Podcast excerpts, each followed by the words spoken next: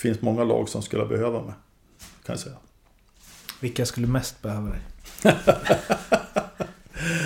Kanske dags att flytta som, hem eller? Det är, de, det, är de som går, det är de som spelar dåligt kanske. Finns det ett lag i Gävle som har det lite kämpigt? Ja, de har tappat mitt telefonnummer. Nej, men någon, eh, snart är eh, råttet mogat alltså. Persson! Lägger på blå för loppen, kommer skjuta, fintar skott, spelar pucken höger istället, Davidsson skjuter, man lever över returen! Skottläge kommer där! Kan jag få låna micken? I mål! Hur skjuter karln? Hur skjuter han?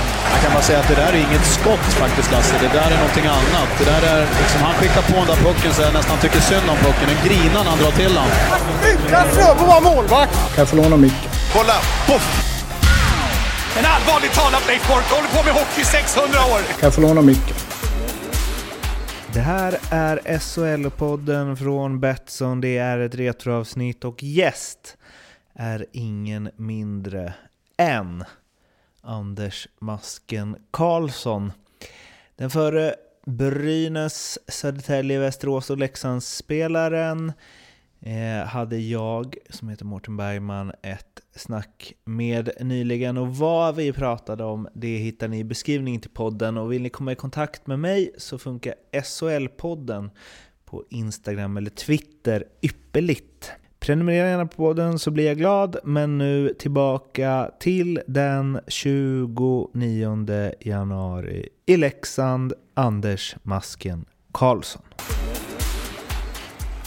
Vi ska börja med succémomentet eh, som inleder alla de här poddarna. Som är att du ska få ett hockeybilspaket Elite Set 94-95 oöppnat. Och sen så ska du få öppna det och prata lite om vilka spelare som finns på bilderna, vad du minns om dem. Kul. Jag tror att jag har föreöppnat lite. De brukar vara... De har ju varit stängda i 25 år så de... Ja. limmet satt bra kan jag säga.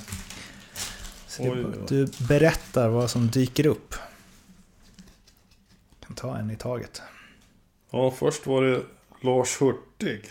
Nej, Lars Modig är det. Jag såg fel. Ja, vem är vem egentligen av dem? Hurtig var en forward och Lars Modig var en väldigt bra back i Luleå. En tuff allround-back. Eh, var bra på det mesta. Spelade på gränsen hela tiden, modig. Men eh, en spelare som jag respekterar väldigt mycket för att han, han stod för någonting. Mm. Väldigt bra spelare. Defensiv ja. eller? Främst? Ja, främst. Han var, han var nog bra på det mesta, modig tror jag. Han hade, sen, han hade en brorsa som tog i mål också. I hockeymålis. Men eh, Lars var väl den duktigare av dem. Mm. Han var med, jag vet att han var med i Luleås lag när vi i Brynäs slog dem i SM-finalen. Han hade några riktigt bra år där. Han måste ha gjort B-landskamper. Jag vet inte om han kanske någon A-landskamp när han var i alla fall med så pass upp. Så det var nästan landslagsspelare på honom. Vann väl SM-guld med dem också? Jo, det var han. Han var med och vann SM-guld. Jag kommer mest ihåg att han var med och förlorade mot oss i SM-finalen. Han är mest känd för det tror jag.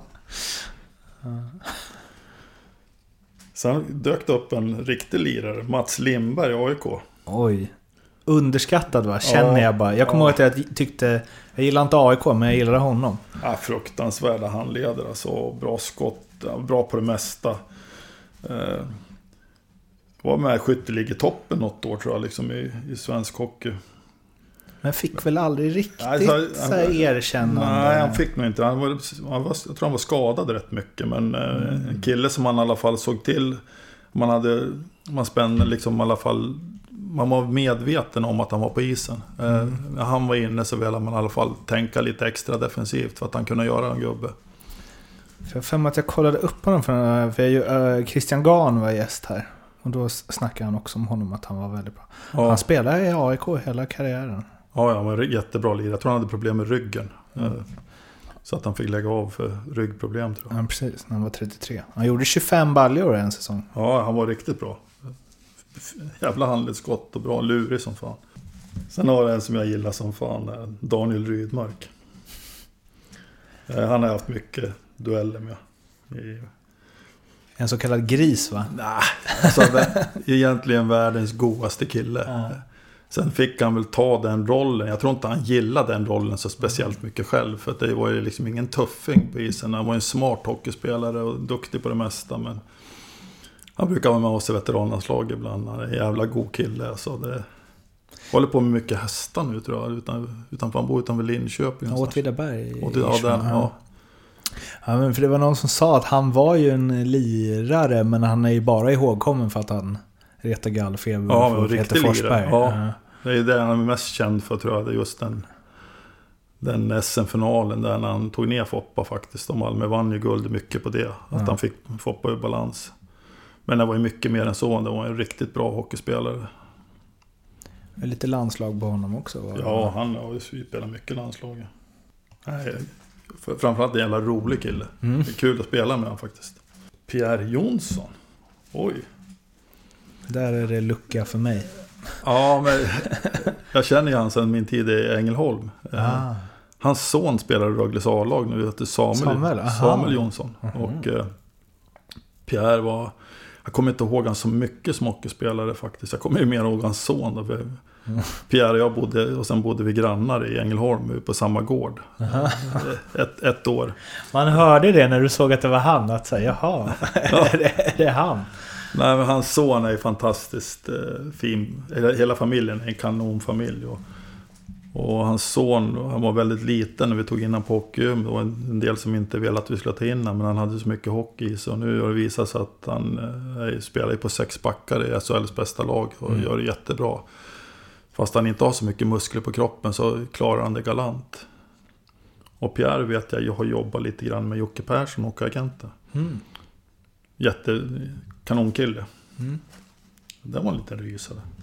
Nu är det nog någon special statskort va, eller vad är det där? Och det här var, ja. Det var något statskort. Ja, det kan vi.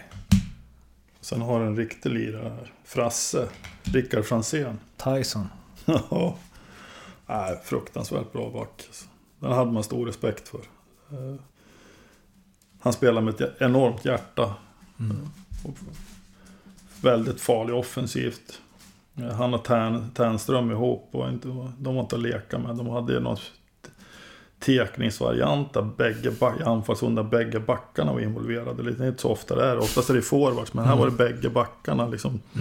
Frasse stack på kassen och Tärna liksom Skulle Fin, hitta ja, han fintade så han fick upp en kasse några gånger. De hade en riktigt bra variant som de körde. Frasse är väl hockeytränare i Schweiz nu tror jag. Ja, precis. Ganska framgångsrik Ja. sådan tror jag. Nej, jättebra kille. Vad är det där Svenska Hockeyförbundet? Elitset, checklista 1. Checklista.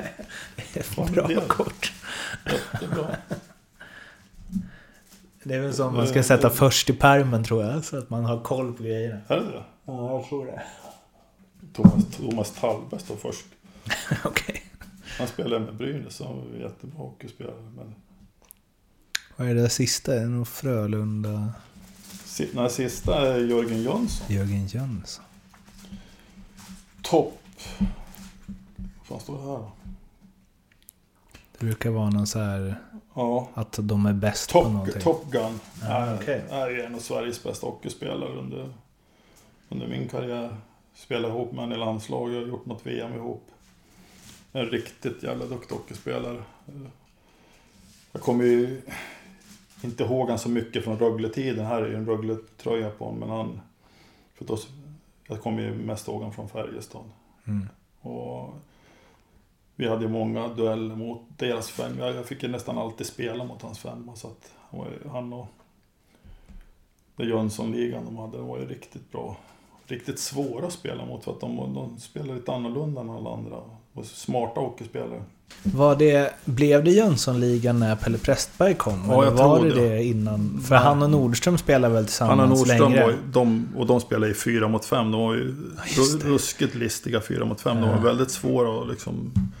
De dödade fruktansvärt med utvisningar. Mm. Och, Så fick de någon som kunde göra mål också. Ja, så fick de Pressberg sen som kunde göra mål. Så att, nej, de var ju läskiga ihop de där. Alltså, det var en riktigt bra kedja. Det är det inte ofta man ser sådana kedjor som de var. Mm. Vad får du för känslor när du ser sådana där gamla bilder från som sagt en, en svunnen tid? Alltså jag får ju, Man blir glad när man ser för det är så bra hockeyspelare. Alltså det här var ju liksom, det var inga dåliga hockeyspelare. Det var ett bra paket. Ja, det var ett riktigt bra paket. Så att... eh, Nej, det är liksom inte så att det dyker upp någon Fimpen i de här paketen. Utan det, det, här är det ju hockeylirare. Nej, det var ri- riktigt bra spelare. Ja, men det, många av de här spelarna, hade de spelat i dagens eh, hockey så hade de kanske inte spelat i Sverige. Nej. Hade de spelat på andra sidan Atlanta så Jörgen har ju kunnat spela i NHL i många år som helst om han hade velat. Men han åkte ju hem tidigare. Frasse hade nog spelat i KHL. Liksom det, De var för bra. Men på den tiden så var ju de bästa spelarna, var de inte i NHL så var de i Sverige. Mm. Eh, Men nu är det inte så längre. Och inte så mycket AHL eller IHL eller vad det Nej, heter men förr i tiden så var ju AHL en proffsliga också. Men den är ju numera är den en utvecklingsliga. Mm. Så att nu tar de ju över, de får inte ha så många veteranspelare i AHL. Utan de måste ju ha ett visst antal spelare som spelar vissa matcher. Sen ska det vara unga killar. Mm. Så att nivån på AHL har ju blivit mycket sämre än det var förut. Mm. Förut var det ju liksom riktiga proffs. Och nu jag sticker de till KHL eller Schweiz. De proffsen eller Tyskland eller Sverige. Mm. Och de är ju jättebra i våra ligor. Till exempel som jag har ju ett exempel i, i Leksand här som är en av seriens bästa spelare. I Camper. Mm. Som har varit fruktansvärt bra. Men han är ju liksom, han kan ju inte spela i AHL längre på grund av att han har spelat så mycket matcher där. De får ju bara ett visst antal som har spelat. Ja, batch upp. Ja, Ah, okej. ja. så att... Eh, förr kunde de ju ha många som helst sådana. Så tog de upp någon ung kille, men det kan de ju inte längre. Så. Nej. Att han inte kom till Euro- europeiska rinkar tidigare. Han har gjort det fantastiskt Ja. bra här i, i Leksand faktiskt. Men är det med... eh, Eller så här, för du, jobbar, du, du har jobbat med hockey sen du la av. Ja, jag jobbar hela tiden. Ehm, Har du ändå, har det funnits någon saknad? Alltså kan du tänka tillbaks på det med lite så nostalgisk eh, vemodighet liksom? Nej, inte direkt. Alltså, jag, tycker, jag tycker det är kul att titta på hockey. Alltså, bra hockey, jag blir glad av att se bra hockey. Sen kan jag bli fruktansvärt less av att se dålig hockey också. Det måste jag villigt erkänna. Men, men att se killar utvecklas och spela bra. Som jag, jag, jag blir jätteglad när jag går och tittar på Leksand. När jag ser deras första femma. De åker och passar pucken och har kul. Och liksom, Då blir man ju glad. Man blir glad när man ser dem. Jag blir glad när jag ser typ unga killar som kommer upp och spelar kreativ ishockey. Då blir man glad. Det är inte så att man tänker så mycket på sin egen karriär längre. Man gjorde väl kanske något år men, men det gör man inte längre. Man vet att eh, det är en annan typ av hockey nu. Minns du din första match på elitnivå? Jag, min, jag minns min första SHL-match, det gör jag, mot Färjestad. Fick jag spela i Brynäs när jag var 18 tror jag. 18 och 78 tror jag. Och eh, jag tyckte jag var fri hela matchen. Jag fick inte ett pass tror jag. Jag åkte, jag åkte som en skållad råtta hela matchen. Det, ja, det var stort för mig. För, för samtidigt var det Lars-Göran Nilsson och Tord Lundströms sista match i, i SHL. Ah. Wow. Så att eh, deras sista match och min första var ju samma. Jag hade ju spelat någon match i några sån här träningsmatcher med dem innan, eller några turneringar så här i A-laget. Men, men det där var deras sista SHL-match och och också min första. Och så. Ah, wow. Var det i slutet på säsongen då? Eller? Det var sista Ja, matchen det i var säsongen. sista. Okej. Men eh, fan vilken grej. Ja, Tord Lund. Alltså, ja, det det- var mäktigt. Vad, eh, ja, då måste man ju fråga det om du liksom kommer upp i Brynäs A-lag samtidigt som alltså i din hemstad med spelare som jag antar har varit dina idoler. Ja, jag stod ju, på, jag stod ju i klacken när jag var liten. Ja, okej. Åt de här. Alltså, Ja. då, jag stod ju i klacken och skrek på killarna som jag sedan spelar med. Mm.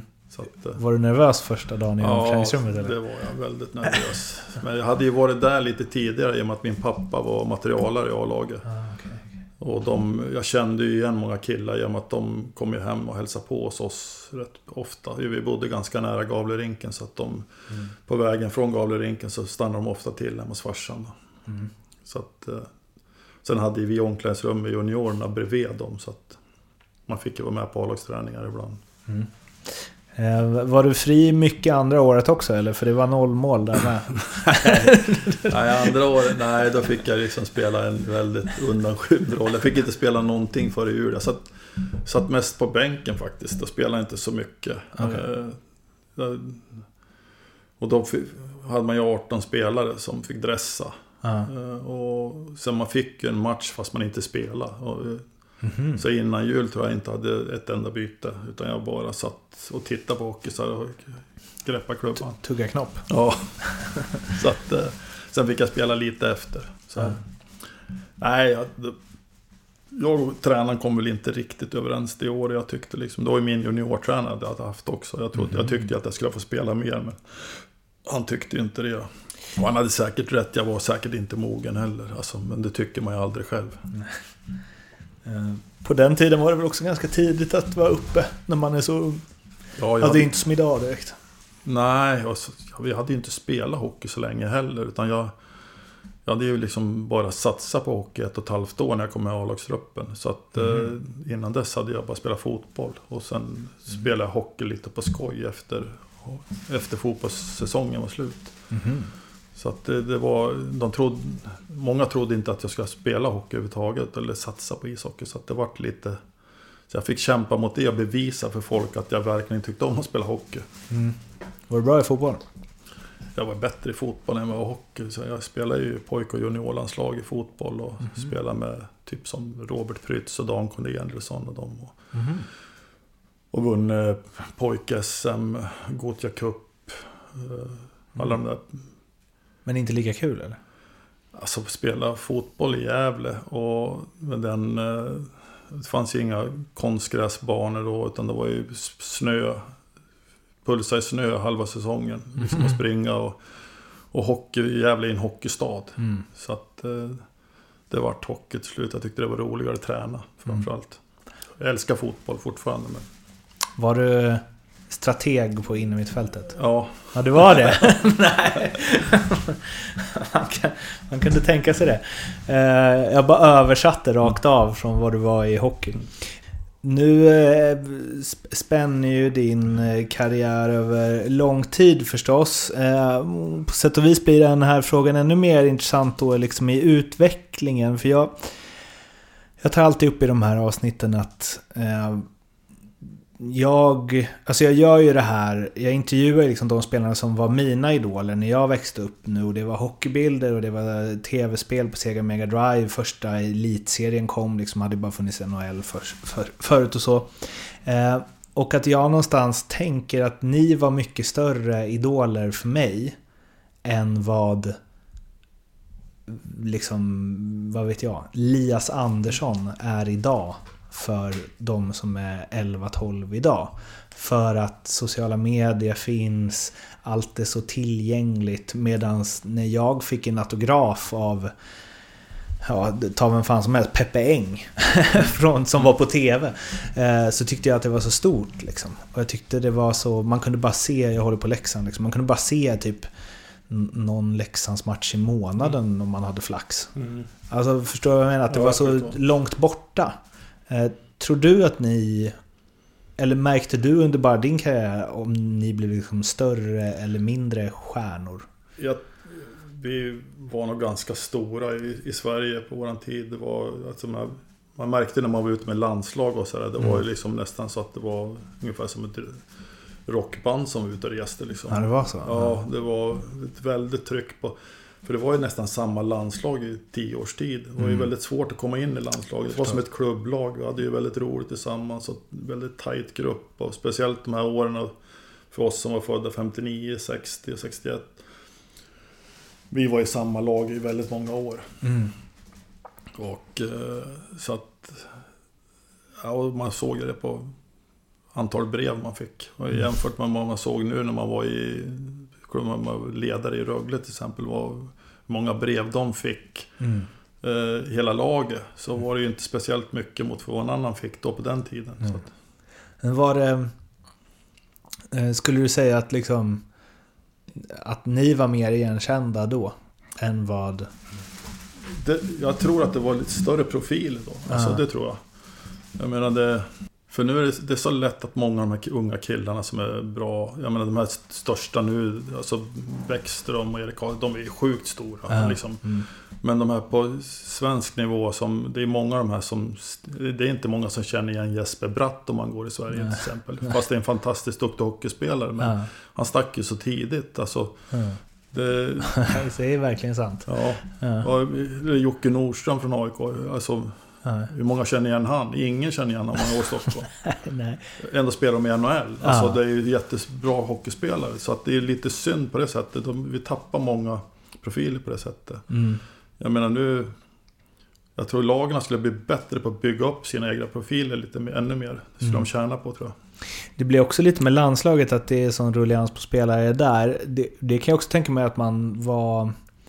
Att man kände mer så här, det här är mitt landslag. För Ja. jag känner igen alla spelare. Ja, det, är så- inte bara här, det, är bara, det är inte bara mitt land som spelar. Det är också de som jag alltid håller på Mm. som spelare. Liksom. Ja, det tror jag att det är. Liksom, och det var ju nästan, det var liksom ett block från Djurgården alltid liksom. Men en annan var med. Sen var det ett från Färjestad och så var det Leksand och Brynäs. Mm. Någon från Modo.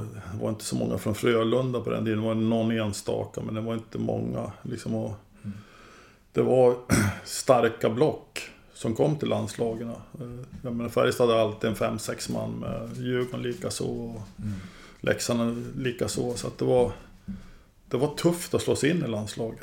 Och sen, måste, sen gjorde du bara bra landskamper så var det tufft att slå sig ur också. Det, du kunde vara dålig i SHL så kunde du ändå få med landslaget för att du hade gjort bra landskamper. Eh, hur ser du på... um, jag har ju liksom intervjuat eh, ja, men Burakovsky och Kahnbäck och det är många av dem som har varit inne på att eh, ja men fan det var liksom inte... Eh, ja, man kunde ta en öl med någon motståndare efter matchen liksom. Och han sa, Burra sa, jag var uppe i Luleå satt i bastun med Jarmo Myllys efter matchen och drack bira. Och liksom, det, var inte så, det var inte så seriöst. Alla, alla var duktiga på hockey. Och alla liksom levde för hockeyn. Men det var också mer av ett kompisgäng som bara råkade vara bäst på att spela hockey. Ja, det vet jag inte om jag... Jag vet inte om jag har suttit i bastun efter någon match och tagit någon öl med en motståndare. De har blivit ihjälslagen, både Leksand och, och Brynäs. då. Men Burre hade sina egna regler.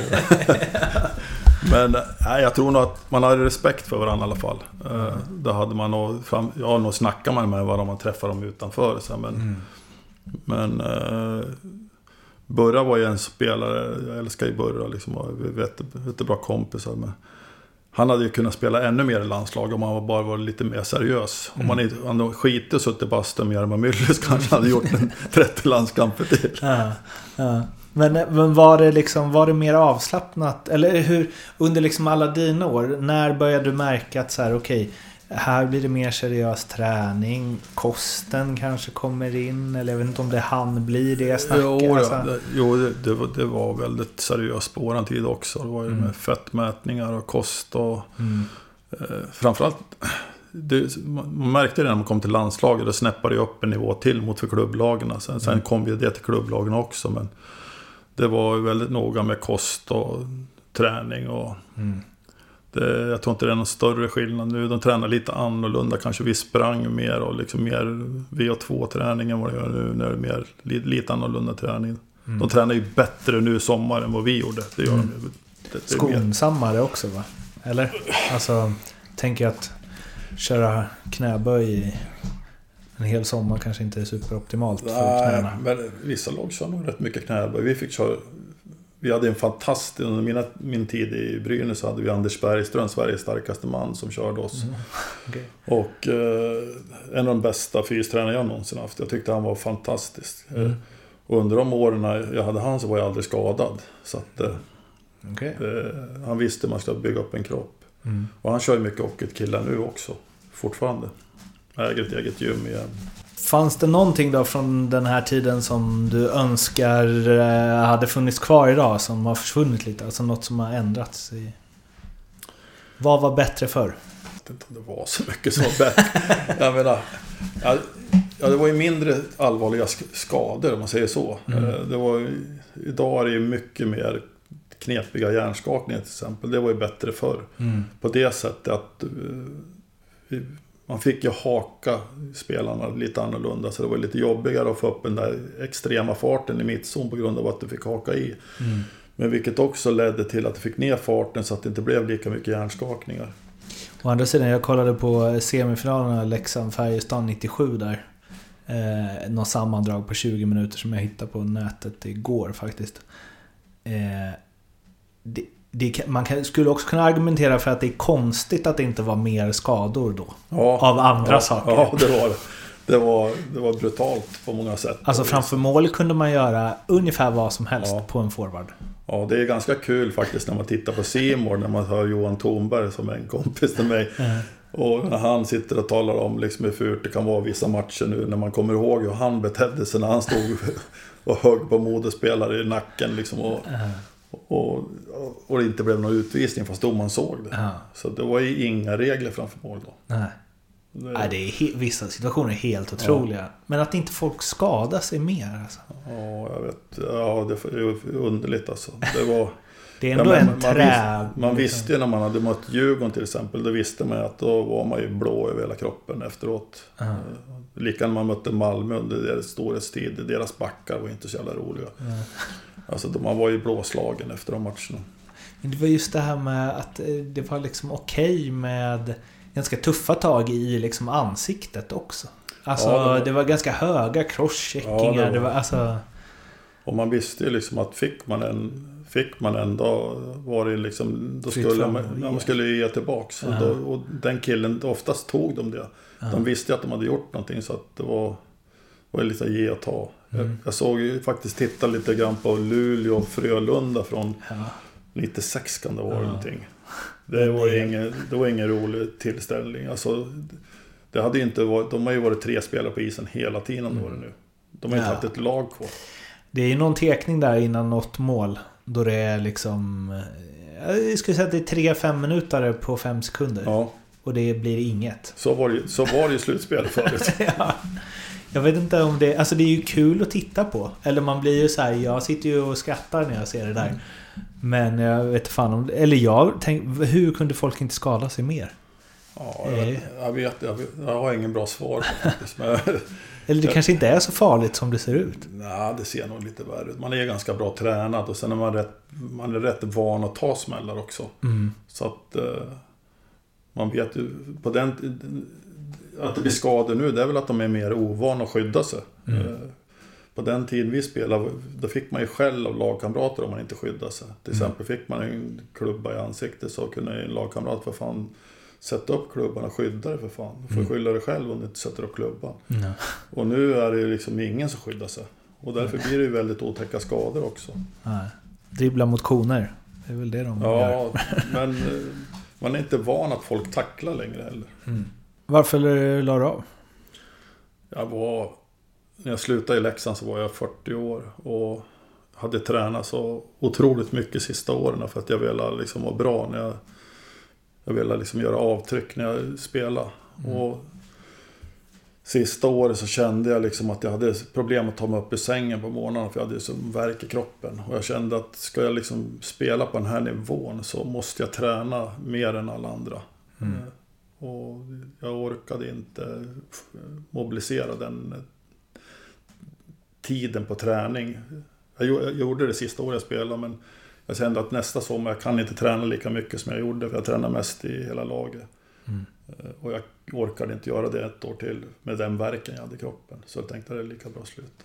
Hur är det med det idag? Har du några skavanker som sitter i? Nej, det är ganska bra faktiskt. Jag har en, en axel som jag har lite problem med som, jag, som domnar bort varje kväll när jag ska sova på. Jag måste sova på höger axeln och då domnar den bort. Men annars är det, är det helt okej. Ja, det här är ju... Den här frågan ställer jag ju alltid, men den blir ju lite speciell här. Men din... eh, Din sista match.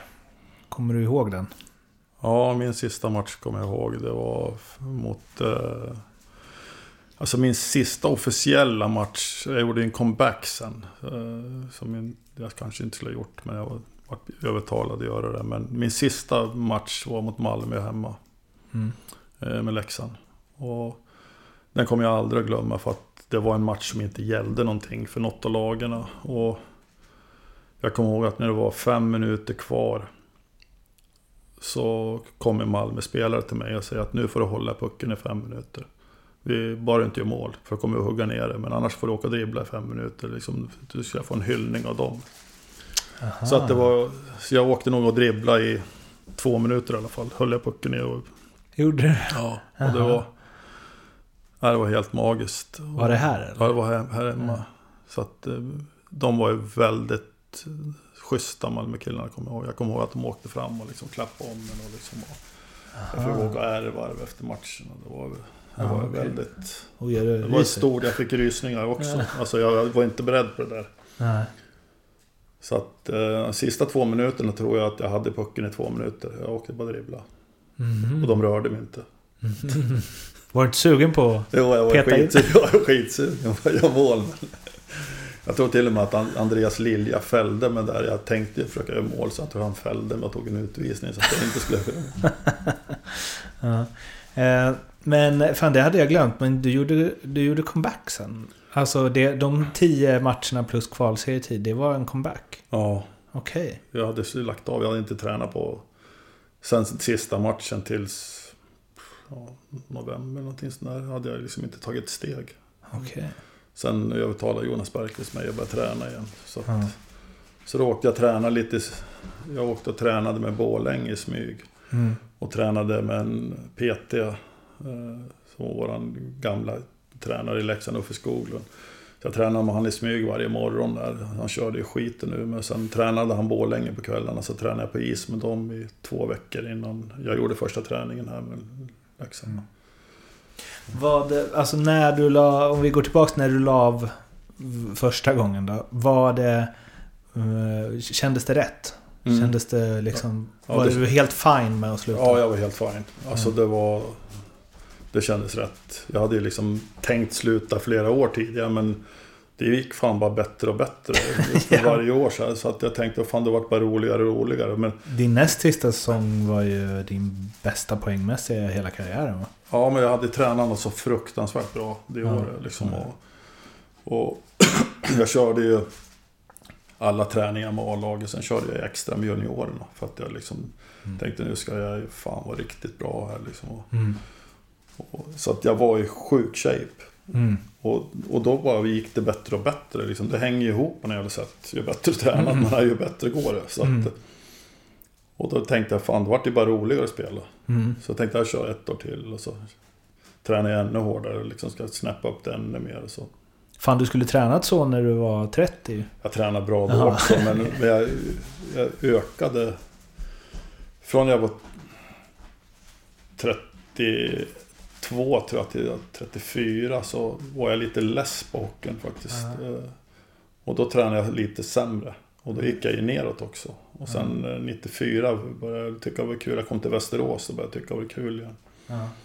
Och då började jag träna jävligt bra det år också. Sen gick jag ju till Leksand år efter. Mm. Leksand var på mig redan i oktober att jag skulle komma hit. Okej. Jag fick inte gå från Brynäs till Leksand. Fick inte? Nej, men på den tiden så kostade man ju pengar att gå så här. Men jag hade en klausul att jag var gratis. Eh, Övergångar så här. Bosman hade inte kommit. Mm. Till alla lag utom Leksand. Ja, men det, det, ja. ja, men det, var, det stod att jag kunde gå gratis till alla. Men Ja. det, det gällde tydligen inte Leksand. Jag fick inte gå till Leksand. Jag fick inte vara kvar i Brynäs. Så jag fick ju gå var jag ville. Men jag fick inte gå till Leksand. Ah, okej. Så vart det Västerås ett år sedan, vart det Leksand. Okej. Annars hade du gått dit direkt eller? Ja, om jag hade fått... Jag, när jag skrev på för Västerås, då hade jag liksom inte fått någon erbjudande av Leksand. De, Ah.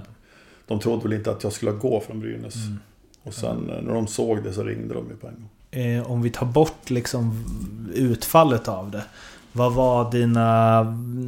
Vad var dina känslor när du fick frågan om du kunde göra comeback? Jag var tveksam först, för jag hade ju inte tränat någonting. Jag hade bara låtit kroppen läka. Liksom, det var väldigt tveksam. Och sen så tänkte jag, jag kan ju... Så jag hade sådana starka känslor för Leksand. Och de liksom stod och bönade och bad om att jag skulle göra det. Så tänkte jag, jag, jag testar i två veckor för att se hur, hur kroppen svarar. Och eh, efter en vecka så det går ju aldrig. Jag var så jävla trött. Och bara låg och spydde och tränaren som jag hade då för Skoglund han sa att det ser bra ut han. Och jag liksom, fan är du dum i huvudet? Ser hemskt ut så här. Ja, jag kommer ihåg, jag, jag satt i bås i Borlänge där de spelade i division 1 då. Och i slutet av träningen satt jag bara spydde i bås jag var så jäkla slut. Men efter två veckor så... För jag tränade ju så hårt på, på dagarna in, liksom i gymmet också. Men efter två veckor så då var man tillbaks ganska bra i det. Så att, Ehm, och den, eh, ja, den säsongen slutade ju inte särskilt bra. Nej, katastrof. Ja, vad mm, ångrar du? Jag skulle inte ha gjort comeback, det skulle jag inte ha gjort. Men det var, man var lite för svag där, för mycket känslor. Som, eh, det gick liksom inte att värva på den tiden då. Eh, Så att... Nej, jag skulle aldrig gjort det. Kroppen... Jag, fick, jag spelade ju inte så mycket när jag gjorde comeback heller, så att det var nästan lite löjligt att tränarna ville att jag skulle byta om. Jag sa, jag spelar ju inte... Jag spelar ju bara för att ni har bett mig. Det är inte för att jag vill spela. Liksom det, vill ni spela andra så behöver inte jag byta om. Alltså jag, det var ju liksom ingen måste för mig. För jag hade ju mitt jobb liksom och gjorde, jag jobbade ju på kansli på dagarna. Så att... Eh, alltså det var ingen, det var ingen lycka tycker jag. Det, men jag har ju försökt i alla fall. Den sista matchen där då? Ingen aning om faktiskt. Är det så? Ja, Förträngt? ja det tror jag att jag har gjort. Jag tror inte ens jag spelade den. Alltså, Eh, Okej, okej. Ehm, om du ser tillbaka på eh, hela din spelarkarriär, hur nöjd är du? Ja, men jag är nog ganska nöjd med min karriär. Det måste jag säga. Jag har fått vara med om väldigt mycket. Jag har fått spela i framgångsrika lag och fått spela med väldigt bra spelare. Jag har fått vara med om mycket. Så att eh, jag kan inte mer än vara nöjd med den. Jag hade eh, Per Eklund här tidigare och då pratade vi om ni som tycker det är tråkigt med Leksandssnack får ursäkta men nu är det min podd så nu pratar jag om det. Nej men det är ju någonstans eh, alltså i den vevan som han la av och sen du la av eh, som spelare. Sen så var ju du direkt in i klubben sen. Eh, det har ju hänt en del de här 20 senaste åren i Leksand kan man ju säga. Eh, Och du som har både varit i klubben, varit runt den, sett den som du gör nu från utsidan. Varför har det varit så upp och mest ner? Och Det är en väldigt bra fråga faktiskt. Den är nog väldigt svår. Det är, det är nog... eh, Det är en klubb som berör väldigt många. Eh, Många vill den väldigt, väldigt väl. Eh, Men för många kockar kan det nog bli, soppan bli lite dålig ibland. Utan eh, de har behövt någon liten annan styrning och lite... Men jag tycker att det jag ser nu ser ju jättebra ut tycker jag. Och, liksom, och jag går ju på varje match och jag är jag är riktigt glad att de spelar så pass bra. Än, även fast man kanske lever otroligt mycket på en otroligt bra första femma. Men eh, vilket lag gör inte det i SHL?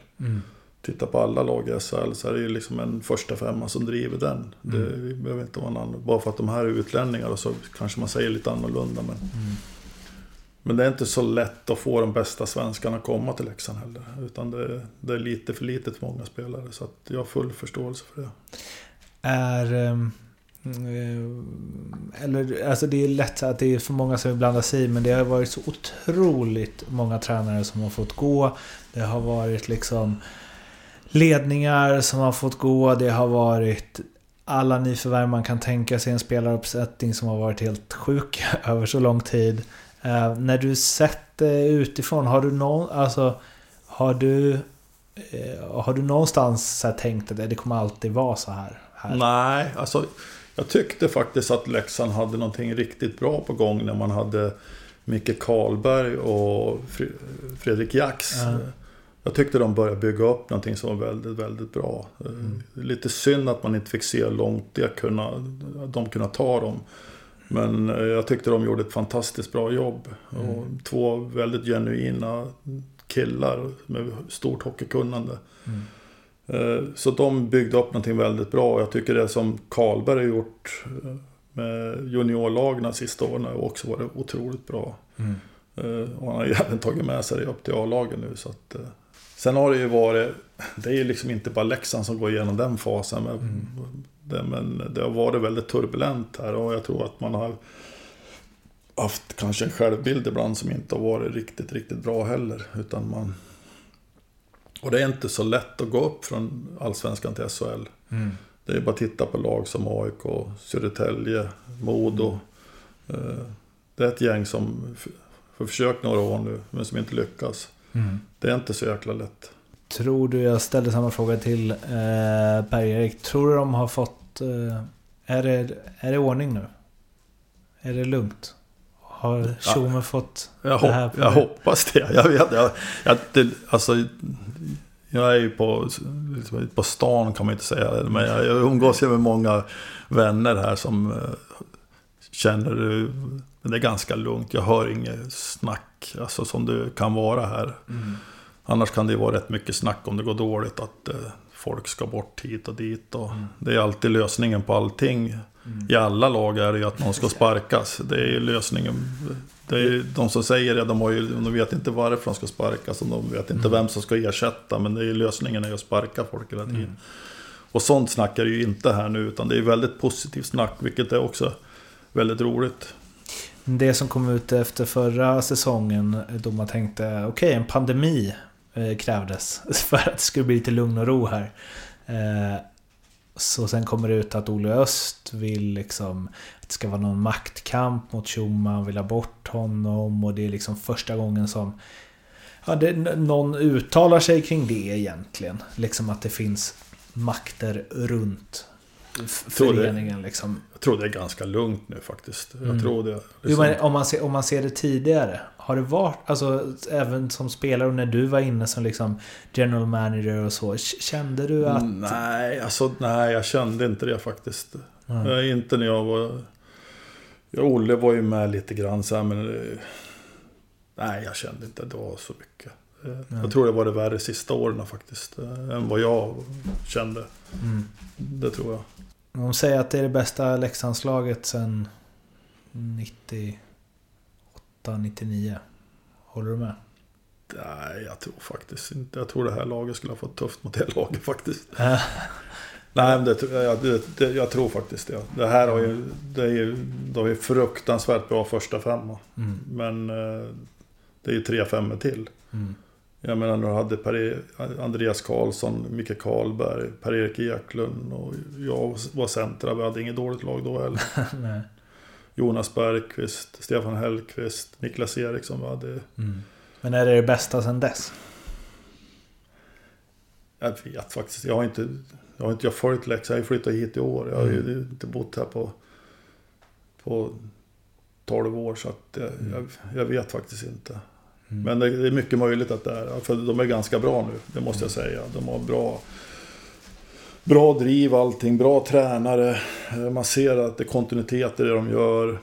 De spelar bra hockey. eh, Och fantastiskt bra powerplay har de, det måste jag säga. Det är det bästa powerplay jag sett på väldigt, väldigt länge.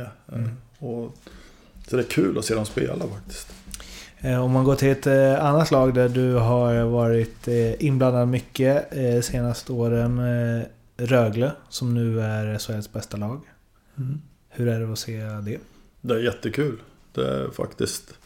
Jag började i Rögle när de hade åkt ur SHL. Så att det var liksom ett blankt papper. Och fick ett uppdrag att vi skulle etablera, ta oss tillbaka till SHL och etablera oss. Och jag är glad att jag har fått vara med och gjort det. Sen har ju de förädlare enormt bra. eh, Bröderna som jag är väldigt god vän med. Och gjort ett fantastiskt bra jobb där nere. Och mycket av, de har ju liksom byggt vidare på mycket av det vi började på. Och de har liksom gjort det ännu bättre. Så att eh, strikt, de är väldigt strikta det de gör. De har ju egentligen inget bättre material än vad Leksand har i, sitt lag. Men de, är, de har hållit på lite längre än vad Björn har fått. Jag tycker Hellkvist har gjort det kanonbra här. Får han hålla på lite längre kan det bli riktigt, riktigt bra här också. Var, var har du ditt eh, hockeyhjärta? Det är Brynäs, det är Leksand, det är Rögle. Var, Alltså, alltså man, har ju, man får ju ett hjärta där man har spelat. Det får man. Det hjärta är ju, det är ju större där man har spelat än där man har varit ledare tror jag. Det tror jag. Eh, Jag växte ju upp och stod i Brynäs klack när jag var liten. Eh, Men jag har ett otroligt stort Leksandshjärta efter mina år. Det, är, det här är stället jag bott längst på. Eh, Leksand och det fanns ju någon orsak till att vi flyttade hit igen. Så att... Jag tror nog att tittar jag på hockey nu på TV och det är en full SHL-omgång så, så slår jag ju på Leksand. Det gör jag. Definitivt. Jag kom på en grej, man blir ju blind ibland för att man själv vet saker och därför frågar man dem inte. Men eh, alla lyssnare kanske inte vet. Men vad gör du nu för tiden? Nu för tiden så...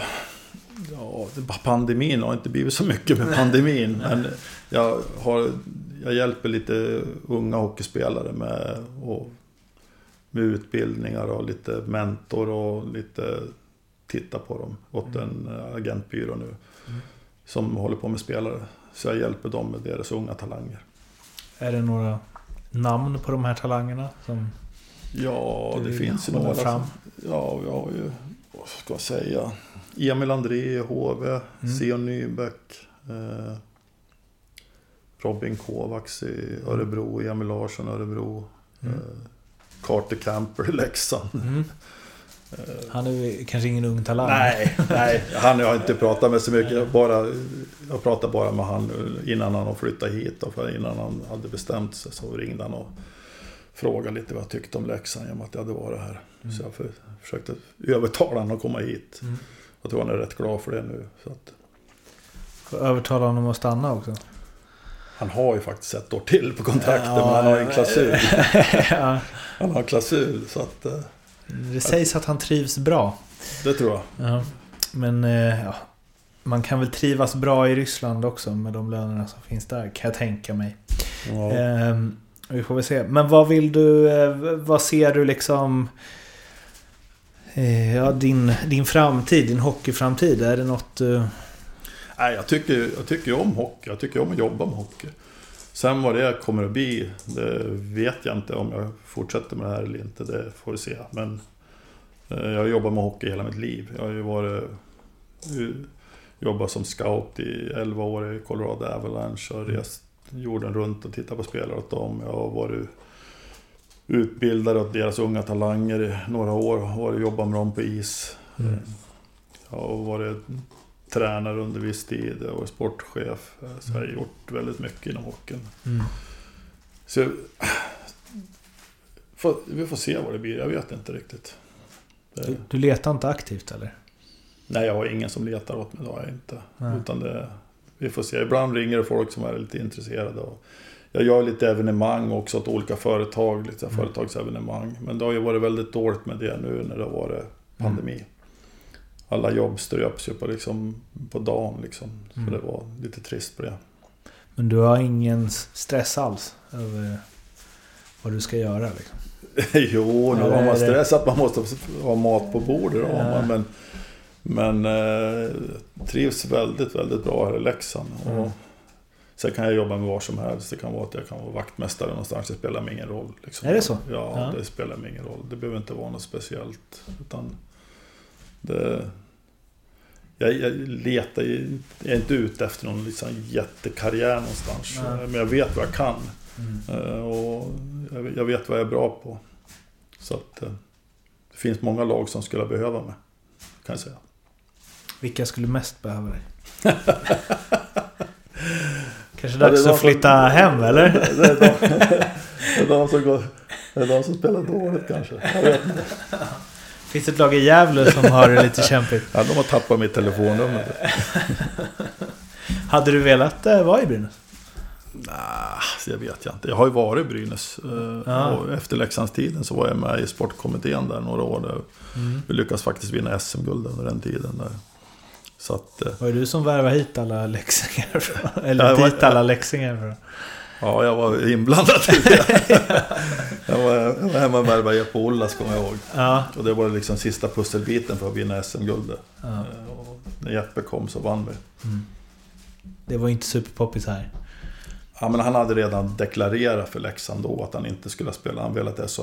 Mm. Så att jag kände inte sån, sånt stort tryck på mig för den. Utan han hade sagt till Leksand så de visste att han... Mm. Och så fick de ju tillbaka sen. Och nu jobbar ju han i föreningen så att... eh, och gör ett bra jobb där på Mm. juniorsidan. Vad känner du, vi kan ju ta, det, vad känner du kring Brynäs och deras... Man kan ju säga att efter SM-finalen 16 var det va? Mm. Så har de ju inte riktigt fått ordning på...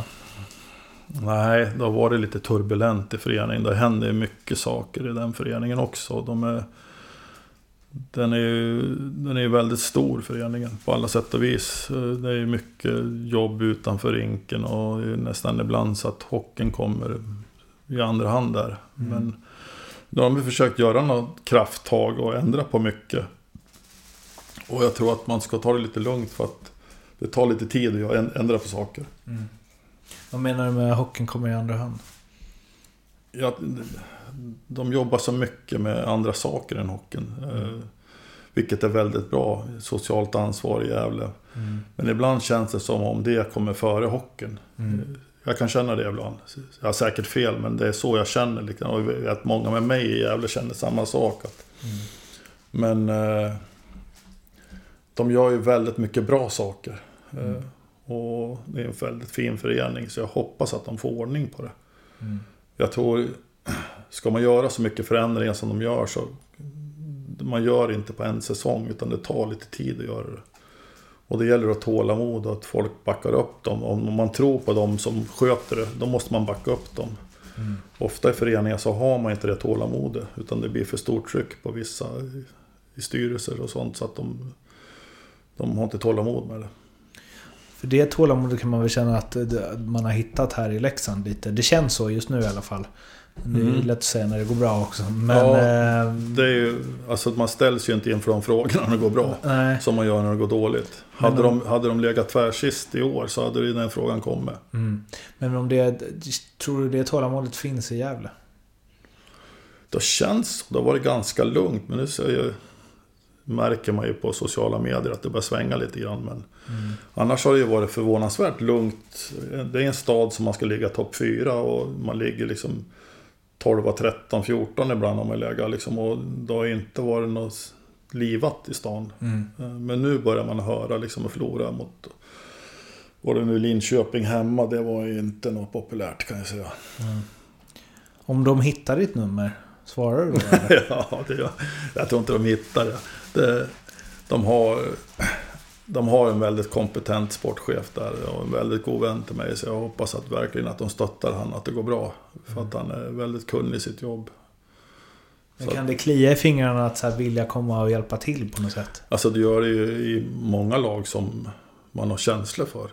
Så ser man ju att där skulle jag kunna göra nytta och där skulle jag kunna göra nytta. Men sen måste det ju vara liksom ömsesidigt då. Och det, det, jag tycker att jag trivs så bra här så att jag, jag vill inte flytta härifrån. Har du tackat nej till något sen du eh, lämnade Rögle? Alltså ett, så- ett sånt typ av jobb? Nej, det, det har jag inte. Jag har inte sökt något sånt jobb heller överhuvudtaget.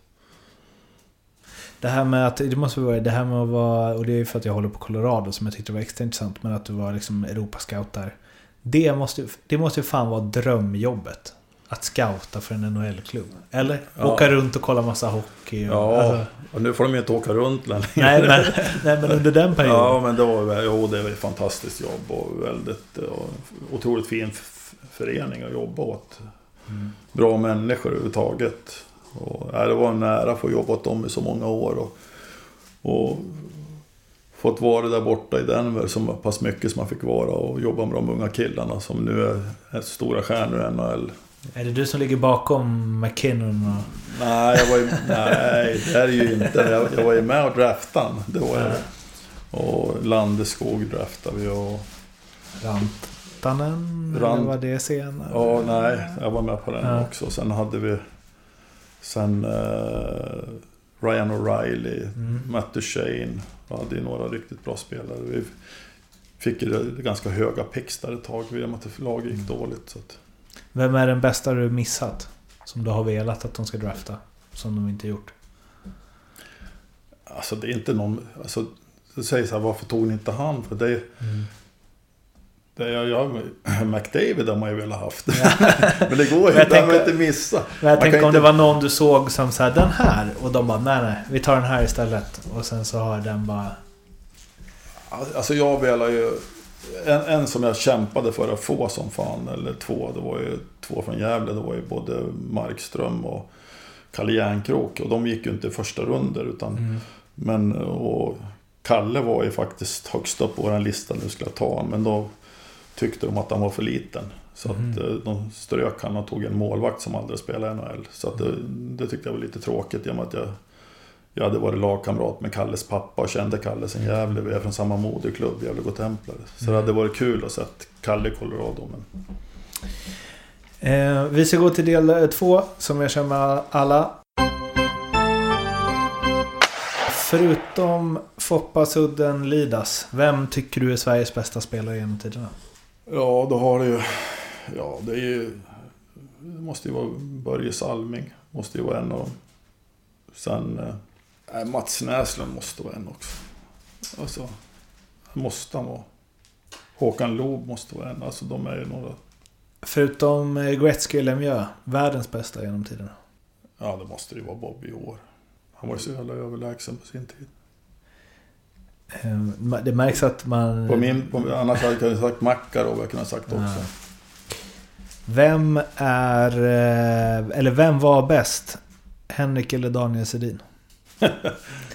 Det är jävla tyck, tyck och smak. Ja, den är, ja, den är jävligt kul. Jag, spe, jag spelade en All-Star-match i samma kedja som dem. Jaha. Eh, Fick och- du vara ute på vingen då? Nej, jag var center. Ah, okej.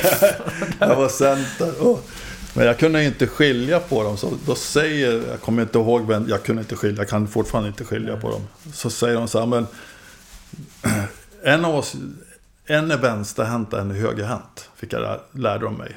Så kasta någonting till oss och ser du vilken hand vi tar emot den med, sa de. Så bara, kan inte jag kan kasta någonting på isen. Skjuta puckarna i midjehög. Så en är vänsterhänt en är högerhänt, det vet jag. Så att... eh, Nej... Undrar om, jag vet inte. Daniel kanske. De var lika bra. Vet. Ja. Fantastiskt duktiga bägge två. Eh, om du får tänka helt fritt, vilken regeländring, hur galen den än må vara, hade du velat testa någon match inom hockeyn? Jävla konstiga frågor. det, är, det är ingenting man har tänkt på innan. Nej, jag vet inte. Fan. Är det något du känner? Du vill inte ha mindre rinkar eller? Ja, som det är en regeländring. Ja, ja, det, det skulle vara kul att testa mindre rinkar faktiskt i, i Sverige. Ja. Det skulle det vara. Mindre hörn, liksom. Hörna blir mindre så att det blir lite rakare spel. Större mål, mindre målvakter? Nej, Nej målen är det inget fel på men... Mindre, mindre benskydd kanske. Undra hur eh, många mål det skulle göras i dagens hockey om det var... Jag sa ju det att jag såg eh, semin där 97. Om alla målvakter hade liksom Per-Ragnar Bergqvists målvaktsutrustning. Det hade gjorts en del mål tror jag. Ja, Han, det var knappt upp till knäna. ja, jag Alltså. vet. Perra, jag ska spela padel med honom imorgon. jag har en jävla rolig episod med Perra faktiskt. När vi spelade ihop här i Leksand så hade han... Han fick nya benskydd och, och plock. Helt vita. Han var så jävla glad för dem där. Och, och han hade liksom nästan sovit med dem där på natten. Han fick. Han kom till träningen. Så gick jag runt till alla lag och sa att nu skjuter vi inte en enda skott upp i luften. Vi sätter allt på isen. Så att han inte får känna på plocken på hela träningen. Så att det var jag här i Leksand. Liksom en hel träning med bara isar i fickan. Han var så förbannad. Han hade inte fått ett skott i plocken på hela träningen. Han pratar om det varenda gång vi träffas. Om du fick ta med något från eh, eh, hockeyn när du spelade till idag som har liksom försvunnit. Vad skulle du ta med då? Som typ, ja. Sk- Skuggan ville, tyckte att, vi, att man skulle få haka igen. För han skulle vilja hur det, se hur det såg ut till exempel. Ja, alltså det ligger mycket i det Skuggan säger där. För att då skulle jag kanske ta bort 10-15 hjärnskakningar varje år också. Eh, Man åkte ju ut för hakningar förr också, fast det var ganska rejäla hakningar. Eh, Och jag tror att, framförallt tror jag att man ska kunna... Nu åker du ut så fort du tacklar en spelare han ju illa sig. Så blir du utvisad. Förr blev du ju inte utvisad. Om du gjorde, alltså det hör ju till ishockeyn att det kan göra ont ibland eh, om man blir tacklad. Men så fort en kille får ont så blir det en utvisning. Och det tycker jag liksom, även fast inte tacklaren har gjort någonting fult eller... Möts två spelare mot varandra så här och en tacklar. Så är det totalt omöjligt att inte någon del av kroppen tar på hans motståndarens huvud. För att det blir stopp på han och då går ju huvudet framåt. Och då tar det på någon och så åker man ut för checking to the head. Och det, det skulle jag vilja ta bort helt och hållet så att man, folk fick tackla igen. Det finns ju, man skulle ju kunna argumentera för att om tio år har vi inte tacklingar. Alls. Absolut, jag tror det kommer gå åt det hållet. Och då kan vi börja kalla det band igen. Är det värt det om det tar bort hjärnskakningar? Ja, men jag, jag tror man kan få bort hjärnskakningar på grund av att tillåta, som, som Skuggan sa, tillåta lite mer hakningar, lite mer interference. Så kan vi få se ganska hård hockey, men utan, utan hjärnskakningar. Plus att spelarna får lära sig lite, ha lite respekt för varandra. Alltså man, så om jag spelade och såg att en kille stod illa till mot sargen så att han kunde illa sig så tacklar jag den inte. Alltså, av medmänsklighet. Vissa spelare tänker inte så utan de bara kör över folk. Och på något sätt så måste det bli en konsekvens på det. Förr fick du ju stryk om du gjorde det, det får du ju inte längre.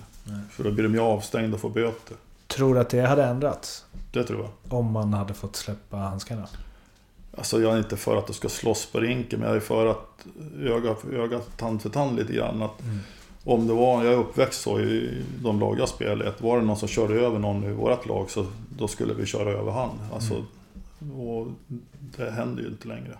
Utan nu får ju liksom, det kan de ju... Jag såg en match här, det var Linköping som var här. Och en av deras spelare högg ner Camper i knävecket. Leksand, en av Leksands bästa spelare. Och ingenting händer. Ingen kör på, det är liksom ingen reagerar. Det är ändå liksom en av seriens bästa spelare som blir huggen i knävecket så han måste gå av. En lagkamrat är det ju också. Alltså oavsett Ja. hur bra han är. Ja, är det, alltså, en lagkamrat. Men ingen gör någonting. Och liksom, det är för mig så främmande att man inte liksom tar vilket nummer det är och försöker liksom i alla fall köra över den. Ja, för det behöver inte vara att liksom eh, sänka någon i huvudet med en eh, liksom, armbåge. Man Nej, kan ju bara åka fram och visa. Ja, Liksom. men man kan ju tala om att det är fel. Mm. Så här gör det inte på en i vårt lag. Men det gör man inte längre. Varför då? Jag vet, jag tror man, många spelare är väldigt rädda för att bli avstängda för böter. Det är ju så fort du gör någonting så får du en massa böter. Mm. Så att, eh, jag tror att ta bort de där böterna lite grann så tror jag att det skulle städa upp ganska mycket på isen. Vad är du mest glad är borta idag som fanns när du spelade? Vad är den bästa förändringen inom hockey överlag? Liksom? Det kan vara... Jag tror ju att det hade ju varit väldigt, väldigt roligt att se de här bästa spelarna som var på våran tid. Som, som var helt otroliga. Typ Håkan Loob, Mats Näslund och de här. Alltså att se dem spela hockey idag när de var som bäst. När folk inte får haka. Eller se alltså, en sån som Peter Forsberg. Ja, herregud. Han var ju överlägsen fast de fick haka hur mycket som helst. De fick inte pucken. Men tänk att få se han där ingen får haka. ja. Det har ju varit fan omöjligt. Och stoppa honom ja. Ja, verkligen. men nu liksom... Du får ju inte haka. Nej. Men de fick inte pucken av han ändå. Ehm, Vem är den bästa spelare du spelat med? Och då inte den som blev bäst eller det nödvändigtvis det största namnet utan där och då de bästa prestationer du sett från någon i samma lag. Mats Näslund 82 innan han blev 81, 82 innan han blev 80, 79, 80, 80, 81. Innan han blev proffs i Montreal. Han var fruktansvärt bra i Brynäs.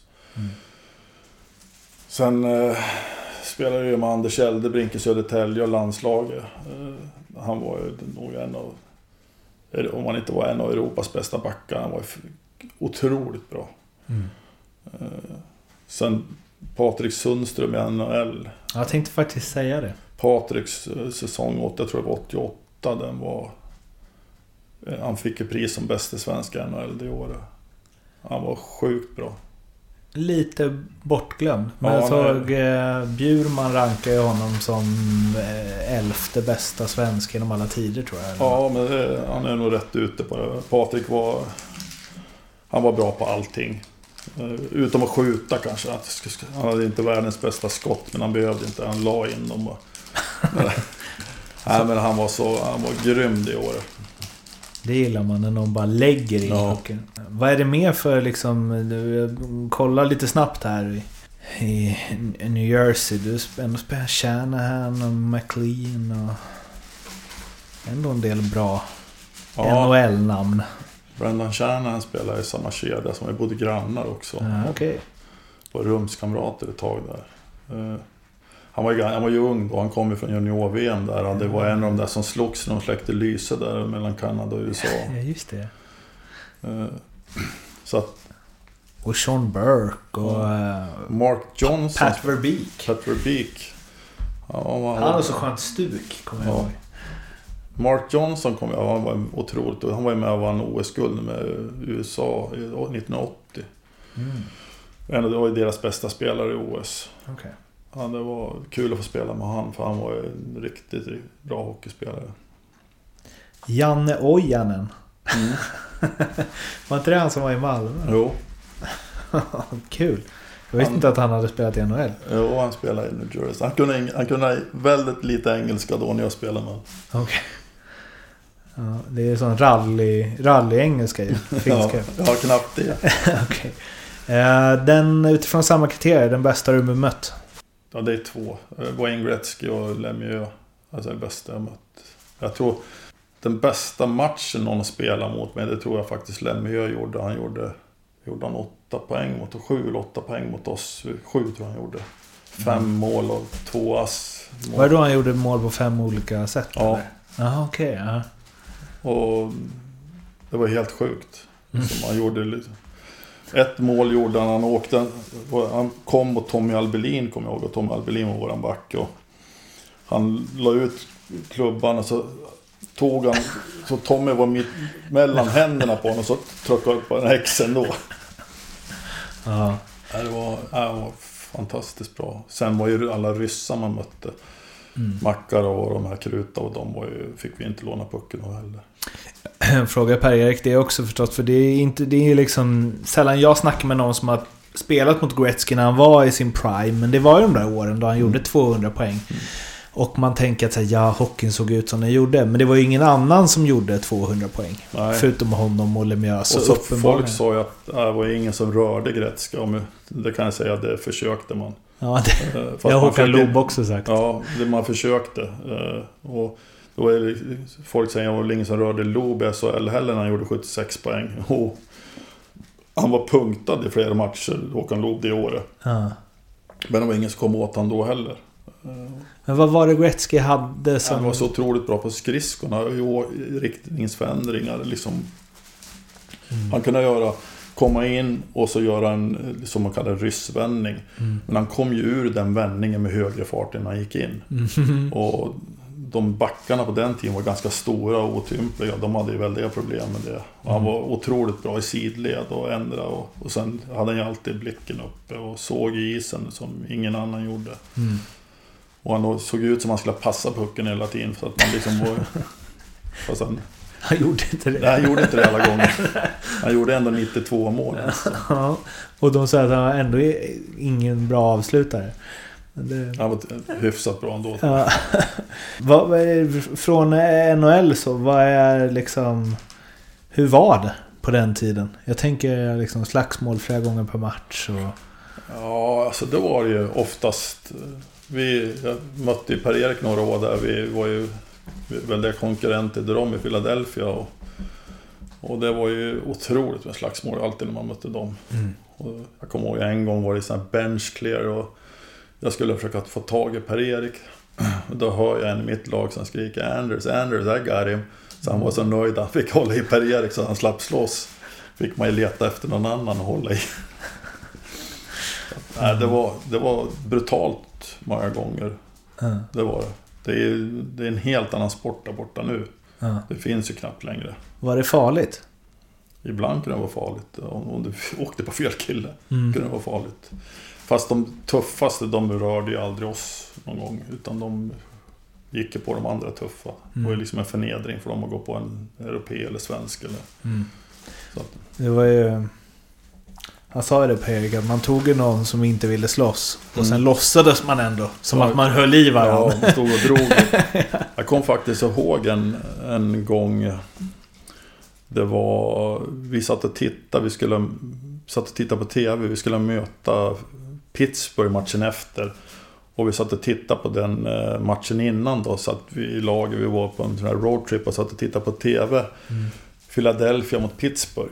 Och en i Pittsburgh hoppar på Per-Erik. Och vi fight alla på isen slåss. Och han börjar veva mot Per-Erik. Och samtliga i mitt lag då visste ju att Per-Erik inte ville slåss. Liksom de tyckte det.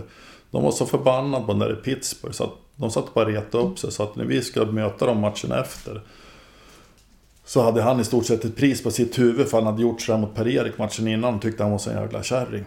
Så att de åkte och jagade han hela matchen. Och, Idag möter du inte Eklund. Idag möter du inte Eklund. Kom igen nu liksom. Så här. Och de var på en hela tiden. Bara för den där fighten han tog mot Eklund. Ja, så det är lite över hela ligan att man liksom skulle visa respekt Ja. för... Ja, du, ja, du hoppar ju inte på Ja, någon som inte vill slåss. Jag kommer ihåg när, det var inte, eller det är säkert sju år sedan nu, men det känns som det var ett år sedan. Men han, eh, Downey, hette han så? Ja, Downey. Han, När han smällde på någon bakom mål där, men riktigt... Nej, nej, när han kastade handskarna mot Marian Gaborik. ja. Han... Och, eh, och, herregud, alltså han hann, ju, han hann ju inte komma ut från utvisningsbåset. han, eh, han hade vi faktiskt i Colorado. Jaha, Ett år ja, just det, just det. Ja. Och han och Gabbe råkade i fight på, ja, på träningsläger kommer jag ihåg. Gabbe körde över honom. Ja. Så in i helvete, det var ett jävla liv där liksom. Vilka är de, vilken är den bästa spelaren du haft under dig som, alltså som ledare? Nu har jag varit ledare. Om man säger de åren jag har varit sportchef. Ja, men jag menar liksom Ja. alla dem. Ja, Det har varit en del spelare. ja det var en hel del spelare. Alltså jag, jag var ju väldigt förtjust i Francis Bouillon och Michael Ryder när de kom hit under lockoutåret. Var ju väldigt, väldigt bra. Sen, eh, sen tyckte jag ju väldigt mycket om Micke Karlberg de här åren när jag hade varit i Leksand också. Eh, Rögle hade vi några bra spelare också. Everberg är väldigt bra. Eh, Ted Brithén tyckte jag väldigt mycket om när han kom. Väldigt bra spelare. Sen var jag ju ledare i Brynäs några. Då hade vi Jakob Silfverberg, Kalle Järnkrok, Markström. Jag har haft bra spelare. Många som får cred här. Elias Lindholm. Svårt att välja kanske. Ja, Om du får plocka ut tre spelare som du har spelat med. Som du ja, men av olika anledningar vill prata lite extra om. Som du liksom minns antingen med värme eller med kalla kårar. Du får välja själv. Du får blanda friskt. ja, då skulle jag vilja ta fram Magnus Sigge Svensson i, i Leksand. Som jag spelade med och blev väldigt god vän under åren. Vi spelade ihop. Jag spelade i Brynäs och han spelade i Leksand och vi blev väldigt goda vänner. Började umgås och sen var han en av orsakerna till att jag flyttade till, till Leksand. Eh, Han är ihop med Thomas Jonsson och, och Jonas Bergqvist som började tjata på mig att jag skulle flytta hit. Men eh, hade väldigt många fina år med Sigge. Eh, fantastiskt bra hockeyspelare och en väldigt fin människa. Och som var väldigt nära att gå bort själv. Han fick en eh, stroke och hade tur att han överlevde och, och fått kämpa då med har en fru som är väldigt sjuk och de var väldigt drabbade under pandemin. Så att, eh, eh han känner jag otroligt starkt för som både lagkamrat och, och vän och människa. Otroligt rolig filur. Ja, det är en väldigt bra människa. Och eh, hoppas att den här pandemin tar slut någon gång så man kan börja umgås och träffas igen. Två till. Ja, då måste jag säga Mats Näslund. Eh, Han betydde väldigt mycket för mig när jag började komma upp i A-laget. Vi umgicks väldigt mycket och jag var liksom... Han är ett år äldre än mig. Vi spelade ihop någon lite grann i Brynäs juniorerna också. När han, han var ju med A-laget mest då. Och han fick mig att förstå vad, lite grann vad hockey hamnade, handlade om. Han var så otroligt seriös. Och jag såg upp till han så mycket under mina första år i, i Brynäs. Och jag såg liksom hur proffsig han var. Hur många i landslaget kanske tyckte han var lite tråkig så här, men han var så otroligt seriös. Han hade ett mål, han skulle till NHL, han skulle bli bäst. Och ja, det är otroligt stor uppskattning till vad han gjorde för mig och hur, hur bra han var. Och väldigt rolig att spela med. Sen har jag en till. Och då måste jag säga Ville Löfqvist i, i Brynäs, målvakt. Som tog hand om oss juniorer när vi kom upp till A-laget. Det var ganska tufft att komma upp som junior i Brynäs. Eh, det var ju liksom tio landslagsspelare och ganska tuff atmosfär. Och man fick ju liksom inte ta massage första tre åren för att man var en fimp. Man fick ju liksom knappt duscha efter matcherna. Det var liksom lite penalism mot juniorerna. Ja, det var eh, helt... Alltså det var stor skillnad då mot i slutet av din karriär? Oh, Ja. Otrolig skillnad alltså. Ja, okej. Det var... Fråga tränarna var, liksom på någon möte. Vad tycker ni? Varför blev det så här? Var, var det något fel? Och, om man räckte upp handen och sa någonting första åren. Då fick man ju liksom hela lagen mot sig. Då skulle man bara hålla käften och lyssna. För att som junior visste man ingenting. Så det var, det var väldigt tufft atmosfär. Men Ville eh, var så fantastisk mot oss yngre och skyddade oss i alla väder. Och stod upp för oss. Eh, vart man överkörd av någon eh, ful spelare på träningen så de kom Ville ut från, från mål och högg dem över ryggen liksom och stod upp för oss unga killar. Eh, hade ett otroligt hjärta och tyvärr gick han bort för några år sedan i cancer men han var väldigt, väldigt älskad av oss unga spelare. Starkt att någon vågade göra det. För jag tänker att man håller sitt garde om Ja, ryggen men liksom. ja, det spelar ingen roll för honom om det var Stigge Salming eller någon som gjorde något fult på oss. Han skyddade oss ändå. Utan han kom ut och han stod upp för oss yngre. Jag träffade ju alla de där när vi gjorde Fimpens Resa i, i Gävle. Hela Tord Lundström och Salmi. Hela, hela ligan där. Eh, och eh, de, det är svårt att se att de har varit... nu är de bara liksom söta gamla gubbar. Struttar Jag tror det är nog svårt om man, om man tar ut hockeyns fulaste spelare genom alla tider i svensk hockey. Så är nog Stigge Salming i alla fall topp två, skulle jag tro. Och det är inte så många gånger ihåg. Han var väldigt, väldigt ful och väldigt elak på isen. Men för oss var det ju väldigt skönt att spela med han Ja. istället för att spela mot han. Om du får plocka ut tre motståndare som du minns på olika sätt extra mycket.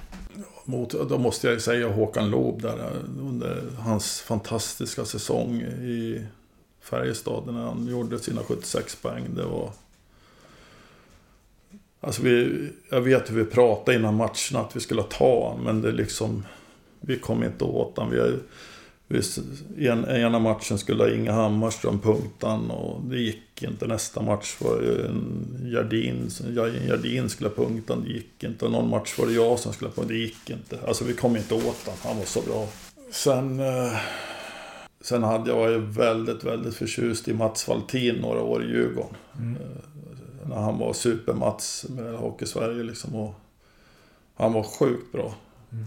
Jag måste säga Lars-Göran Nilsson då. Nej, var, han spelar ju med så jag kan inte vara motståndare var det nu.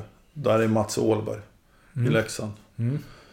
Eh, Jag kommer ihåg hur vi satt innan eh, matcherna mot Leksand och det var ju några i, i Leksand som... Det var ju liksom de två som... Halva landslaget var ju från Leksand, halva från Brynäs. Och det var ju några i Leksand som inte brynäsarna gillar speciellt mycket. Som de liksom, den där ska vi ta. Jag har aldrig någonsin hört någon brynäsare sagt ett enda ont ord om Mats Åhlberg. För han liksom, nej han skulle de inte röra för han ville de ju spela med i landslaget. Så han hade väldigt hög status bland eh, Brynäs-spelarna. Eh, var det något lag, spelare, tränare, personer så, som du gillade extra att möta? Alltså jag har alltid tyckt om att mött Färjestad. Jag tycker alltid att spela bra hockey mot dem. Luleå tyckte jag om att spela också, var ganska tufft och Djurgården. Jag har alltid älskat att spela i Stockholm. Mm. Men det är liksom inget... Jag spelar inget tränare, man har inte tänkt så mycket. Utan man har mött... Alltså det är ju mer spelare så här. Man gillar att möta de där som är lite favorittippade. Mm. Under många år var det Djurgården, under många år var det AIK. Mm. i Stockholm då. Färjestad har ju var ju väldigt bra under många år också. Mm. Så de lagen vill man göra liksom lite skillnad mot. Den bästa tränare du har haft?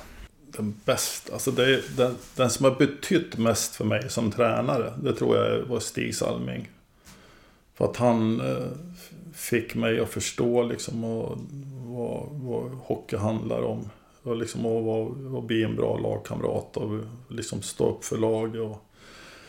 Sen var inte han den bästa tränaren, utan han var nog en av de sämre tränarna när det gällde liksom isträningar och sådär. Men det, jag tror att han var den bästa ledaren. Eh, han, var, han fick oss. Vi, vi har kunnat kört genom sargen för honom. Mm.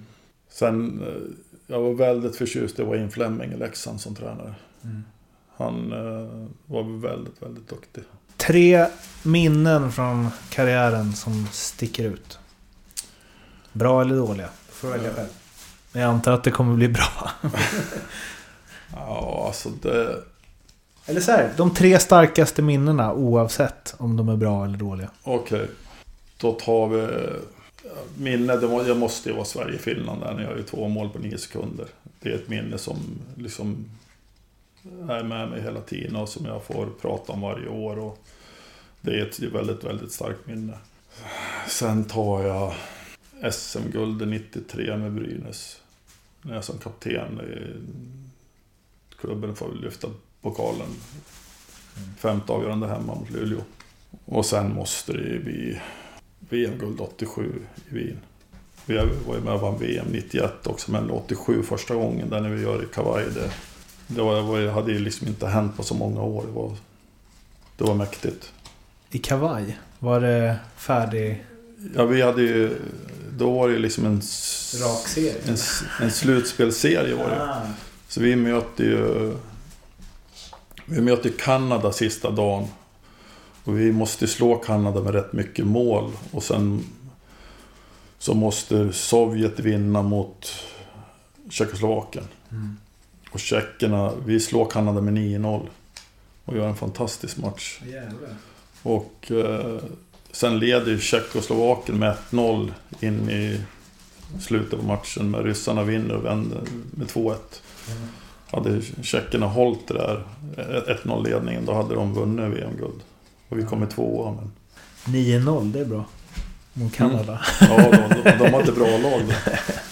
Den bästa lagkamrat du har haft utifrån hur du tycker att så här ska man vara i ett omklädningsrum i ett lag mot sina medspelare. En sån här person behöver alla lag. Ja, det är Ville, Ville Löfqvist. Vem har betytt eh, mest för din karriär? Alltså som hockeyspelare så tror jag den som betydde mest i början av min karriär det var nog Stig Salming. Det tror jag. Mm. För att han eh, formade mig som, som eh, den spelare jag skulle bli. Sen eh, betydde Timo Lahtinen väldigt mycket för mig när jag kom till Södertälje en gång i tiden. Och utmanade mig på ett bra sätt. Kurre Lindström som tog ut mig i landslaget första gången. Eller inte första gången, det var Ankan som gjorde det. Men när jag blev etablerad i landslaget var det Kurre Lindström som trodde på mig. Det har betytt väldigt mycket för honom också. Vad är du mest stolt över från din karriär? Jag är nog mest stolt över att jag, att jag försökte vinna när jag var på isen. Mm. Alltså, sen vinner man inte alla matcher, men jag försökte vinna. Mm. Eh, Och man försöker vinna hela tiden, då utmanar man sig själv väldigt mycket. Och jag har nog varit ganska frän mot många spelare som inte har gjort det. Som kanske tyckte jag var dum i huvudet. Jag har varit skällt på folk som inte tagit i och kämpa. Och, men det är för att jag hade så svårt för sådana spelare som inte gjorde sitt yttersta. Mm. Men jag är nog mest stolt för att jag kämpade till sista blodsdroppen, det tror jag.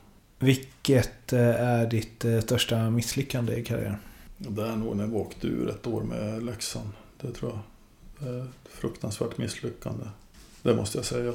Det är ingenting som man vill vara med om. Men det, det, tar, det tar en väldigt, väldigt hårt.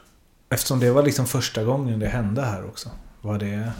Första gången, då, då, då var det liksom... Det var inte... Min, första gången vi åkte ut, då hade inte jag satt ihop någon lag eller någonting. Utan då Ah, okej. fick jag ärva ett lag. Men andra gången vi åkte ut, då hade vi faktiskt ett riktigt jävla bra lag på pappret. Och... Eh, men så var det såna här... Eh, man testade det året, sådana här fönster, värvningsfönster. Så det var två fönster öppen under säsongen. Och vi var drabbade. Vi fick, jag tror det var fyra backar som... Utav våra bästa backar fick sluta med hockey den säsongen. Och Hans Lodin, Greg Brown, Per Lövström. Uh, fan vad det mer? Det var en, det var en till. Som, fyra backar fick sluta. Ah, okej. Och då kunde vi inte, fick man inte värva någonting. Så att uh, det är vi Christer Olsson. Nice. Så vi... Det var ju liksom fyra landslagsbackar liksom. Mm.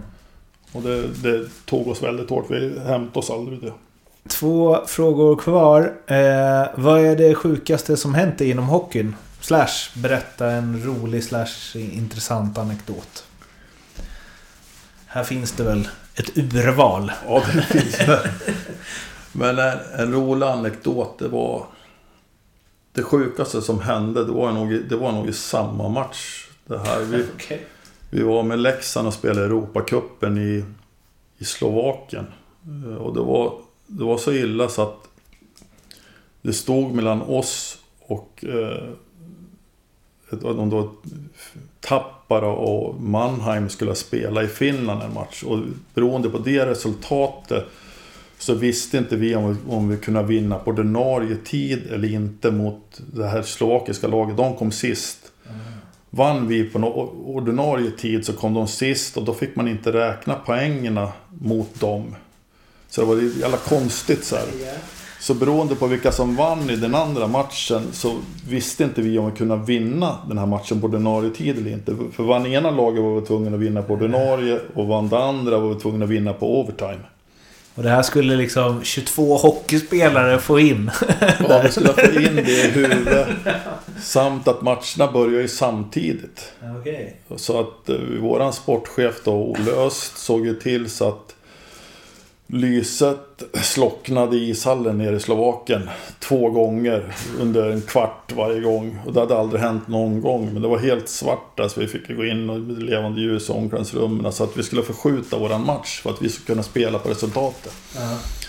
Och han hade väl mutat några ledare där nere. Och, men eh, samtidigt så var det ju det att slovakiska lag, de hade ju ingenting att spela för. Och vi märkte ju ganska snabbt liksom att de, de vill ju inte vinna. Och vi gjorde ju liksom vad vi än gjorde. Så de ville ju inte göra mål. Och, och vi, först tog vi ledningen med två mål och vi pratade med våran tränare som var Torgrim Benelin och sa vi kan inte göra några mer mål för de här kommer inte göra några mål på oss för de vill inte vinna. Liksom.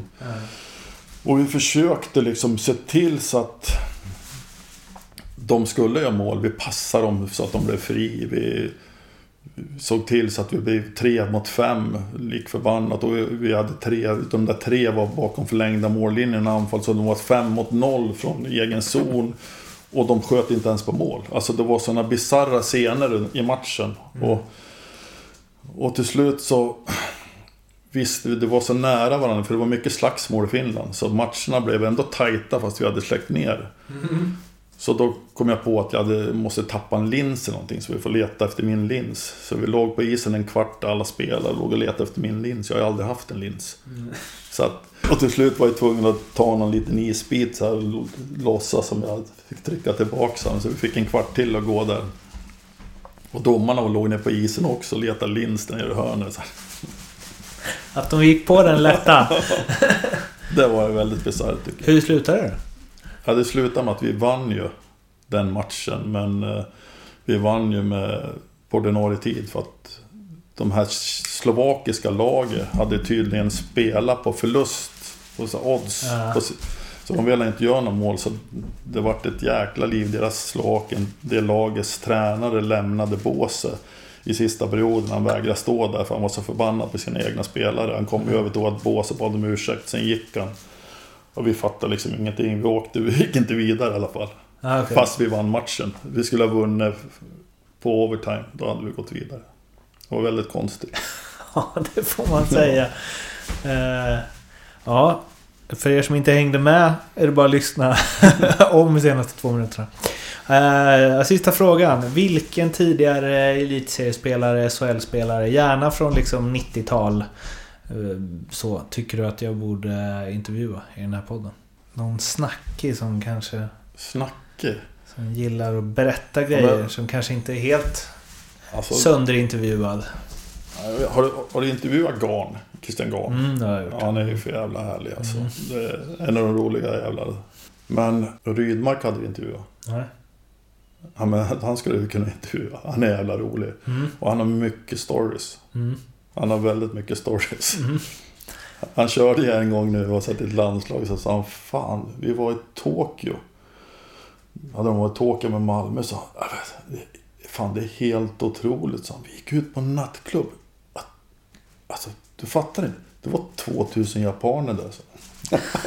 Shit, det var ju Tokyo. Klassiker. Ja, eh, Masken, tusen tack för att du ville vara med. Ja, tack för att jag fick vara med.